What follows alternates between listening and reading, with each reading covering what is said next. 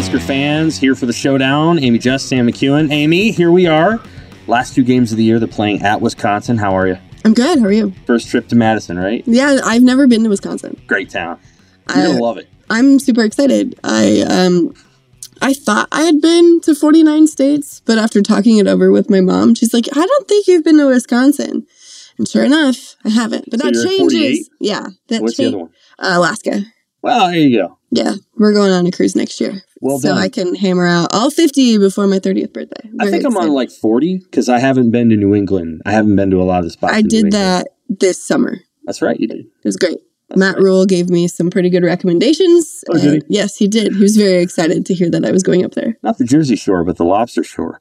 Uh, yes, yes. I mean, speaking of Matt Rule, uh, okay, so the team's five and five, and uh, they still they're just one game away from getting making a bowl. Um, they prepared interestingly this week for for Wisconsin, right? I wasn't there on Tuesday, but they were playing jump around. They're, I think they're leaning a little bit more into okay, external motivation this week. It's not just getting to a bowl game, but this is a team we haven't beaten in a long time. But in order to beat Wisconsin, they're going to have to get better quarterback play than they've had so far. Where do you think things are at at this moment, based on what Rule said Monday, Satterfield said Tuesday, and what can they get better at um, on Saturday? Hey, Husker fans, if you want to hear full episodes of The Showdown, subscribe to Husker Extra today.